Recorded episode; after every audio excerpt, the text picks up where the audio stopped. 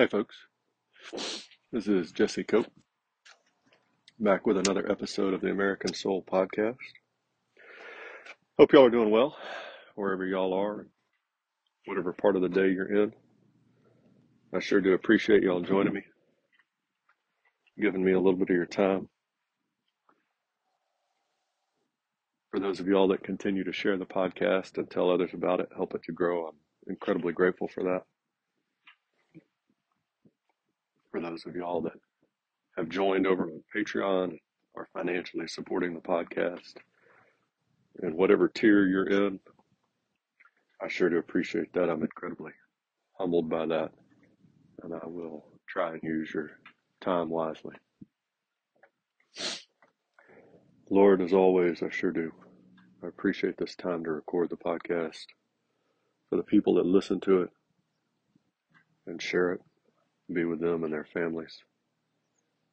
Guide them through the day, guide our nation.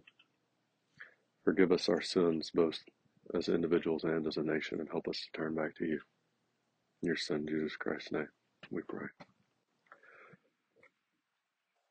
So I had a different podcast that we've been talking about for a couple days planned, and and it's important, maybe even more important to a certain degree, uh, about kind of the divide in the country.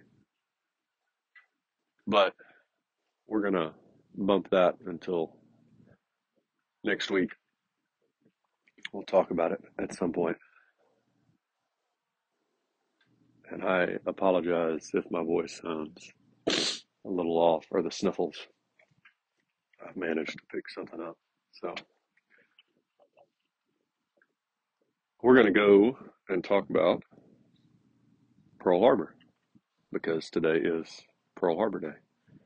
And uh, it's a huge turning point in our country. And it brought us into World War II, much like 9 11 brought us into the war on terror that has stretched off and on for the last 21 years, give or take. And it was a day that changed not only the future of our country, but those of many around the world.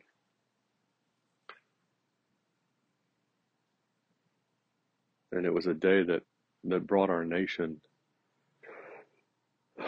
much like just shortly after 9 11, a lot of our nation back toward God.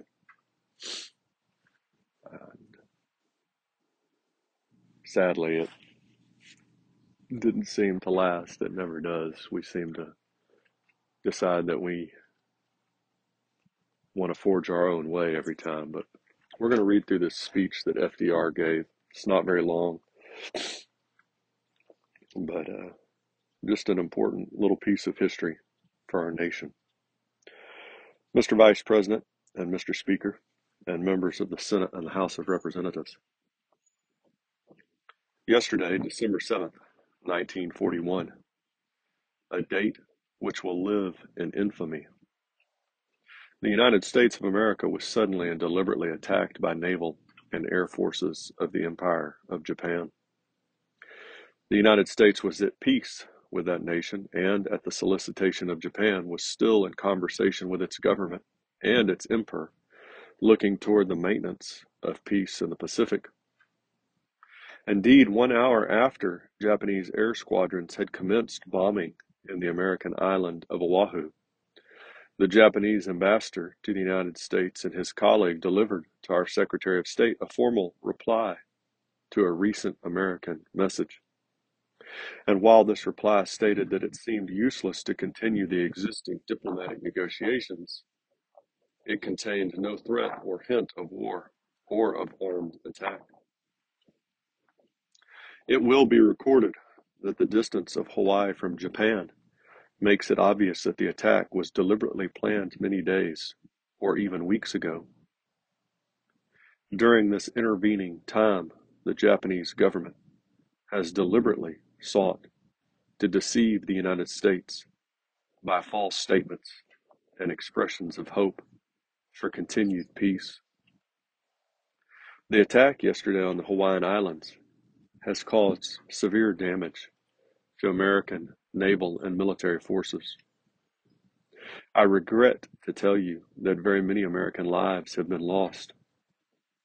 In addition, American ships have been reported torpedoed on the high seas between San Francisco and Honolulu. Yesterday, the Japanese government also launched an attack against Malaya. Last night, Japanese forces attacked Hong Kong. Last night, Japanese forces attacked Guam. Last night, Japanese forces attacked the Philippine Islands. Last night, the Japanese attacked Wake Island. And this morning, the Japanese attacked Midway Island. Japan has therefore undertaken a surprise offensive extending throughout the Pacific area. The facts of yesterday and today speak for themselves. The people of the United States have already formed their opinions and well understand the implications to the very life and safety of our nation. As Commander in Chief of the Army and Navy, I have directed that all measures be taken for our defense. But always will our whole nation remember the character of the onslaught against us. No matter how long it may take us to overcome this premeditated invasion. The American people in their righteous might will win through to absolute victory. I believe that I interpret the will of the Congress and of the people when I assert that we will not only defend ourselves to the utmost, but will make it very certain that this form of treachery shall never again endanger us. Hostilities exist there is no blinking at the fact that our people, our territory, and our interests are in grave danger.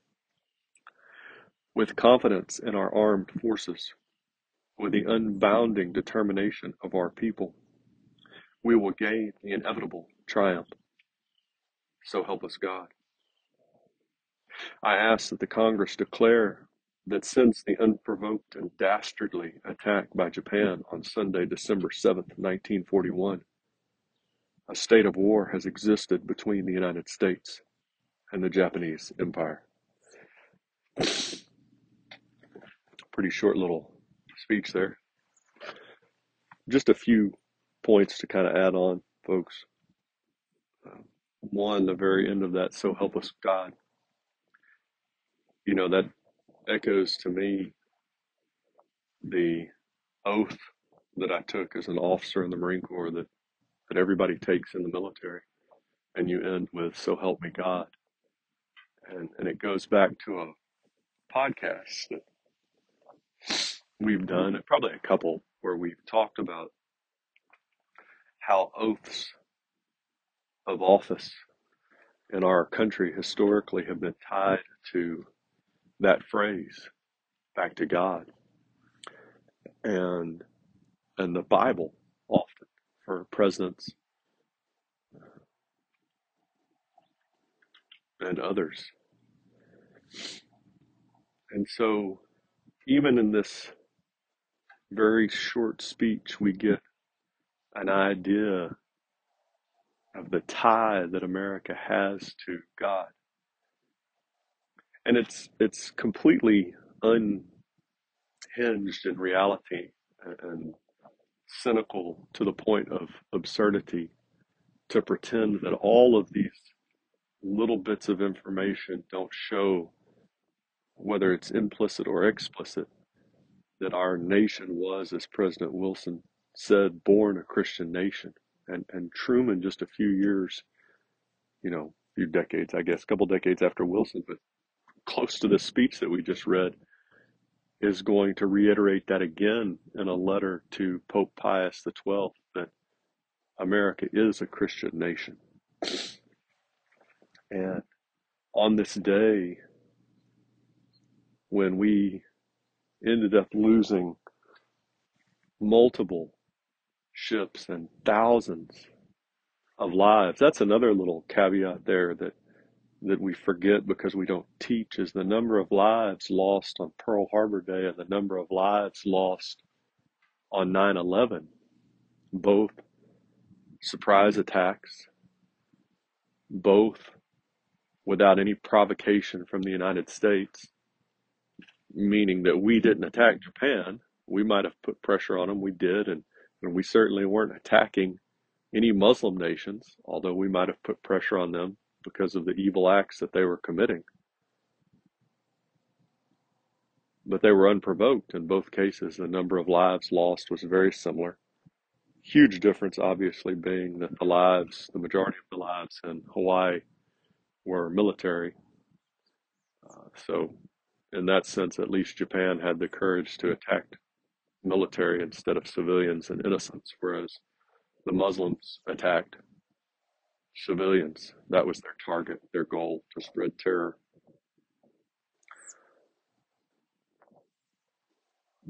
But in both cases, and really getting back to Pearl Harbor, our country turned back to her roots. And you, you can talk to people, the few that are left that lived through that around that period, and you can go back and look at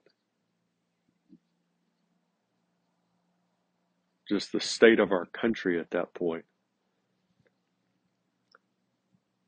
This tie to God when we when we get to these dark days, folks, just like in our own personal lives, we have to have it.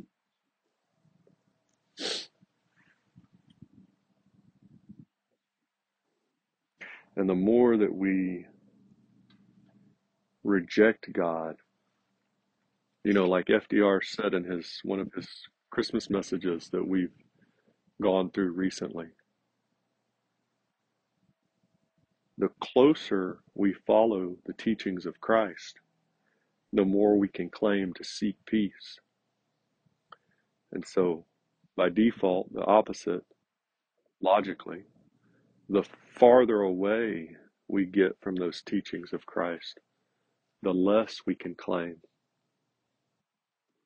to be seekers of peace. So we're going to finish this up the last few minutes with a little bit of the State of the Union by FDR in 1942, January 6th, actually. Read a few paragraphs from the beginning. It's rather long, as, as many of the State of the Unions are just a couple of the first paragraphs and then the last few paragraphs. In fulfilling my duty to report upon the state of the Union, I am proud to say to you that the spirit of the American people was never higher than it is today. The Union was never more closely knit together. The country was never more deeply determined to face the solemn tasks before it. The response of the American people has been instantaneous, and it will be sustained until our security is assured. Exactly one year ago today, I said to this Congress, when the dictators are ready to make war upon us, they will not wait for an act of war on our part. They, not we, will choose the time, the place, and the method of their attack. We now know their choice of the time, a peaceful Sunday morning, December 7th, 1941. We know their choice of the place, an American outpost in the Pacific. We know their choice of the method, the method of Hitler himself. Japan's scheme of conquest goes back half a century. It was not merely a policy of seeking living room. It was a plan which included the subjugation of all the peoples in the Far East and in the islands of the Pacific, and the domination of that coast of that ocean by Japanese military and naval control of the western coasts of North, Central, and South America. The development of this ambitious conspiracy was marked by the war against China in 1894 the subsequent occupation of Korea, the war against Russia in 1904, the illegal fortification of the mandated Pacific Islands following 1920, the seizure of Manchuria in 1931, and the invasion of China in 1937. A similar policy of criminal conquest was adopted by Italy. The fascists first revealed their imperial designs, and, and it goes on and on, folks. And maybe in January we'll come back and read this and get a little history lesson of how this all went down, or at least a lot of it. but we're going to go to just the last few paragraphs.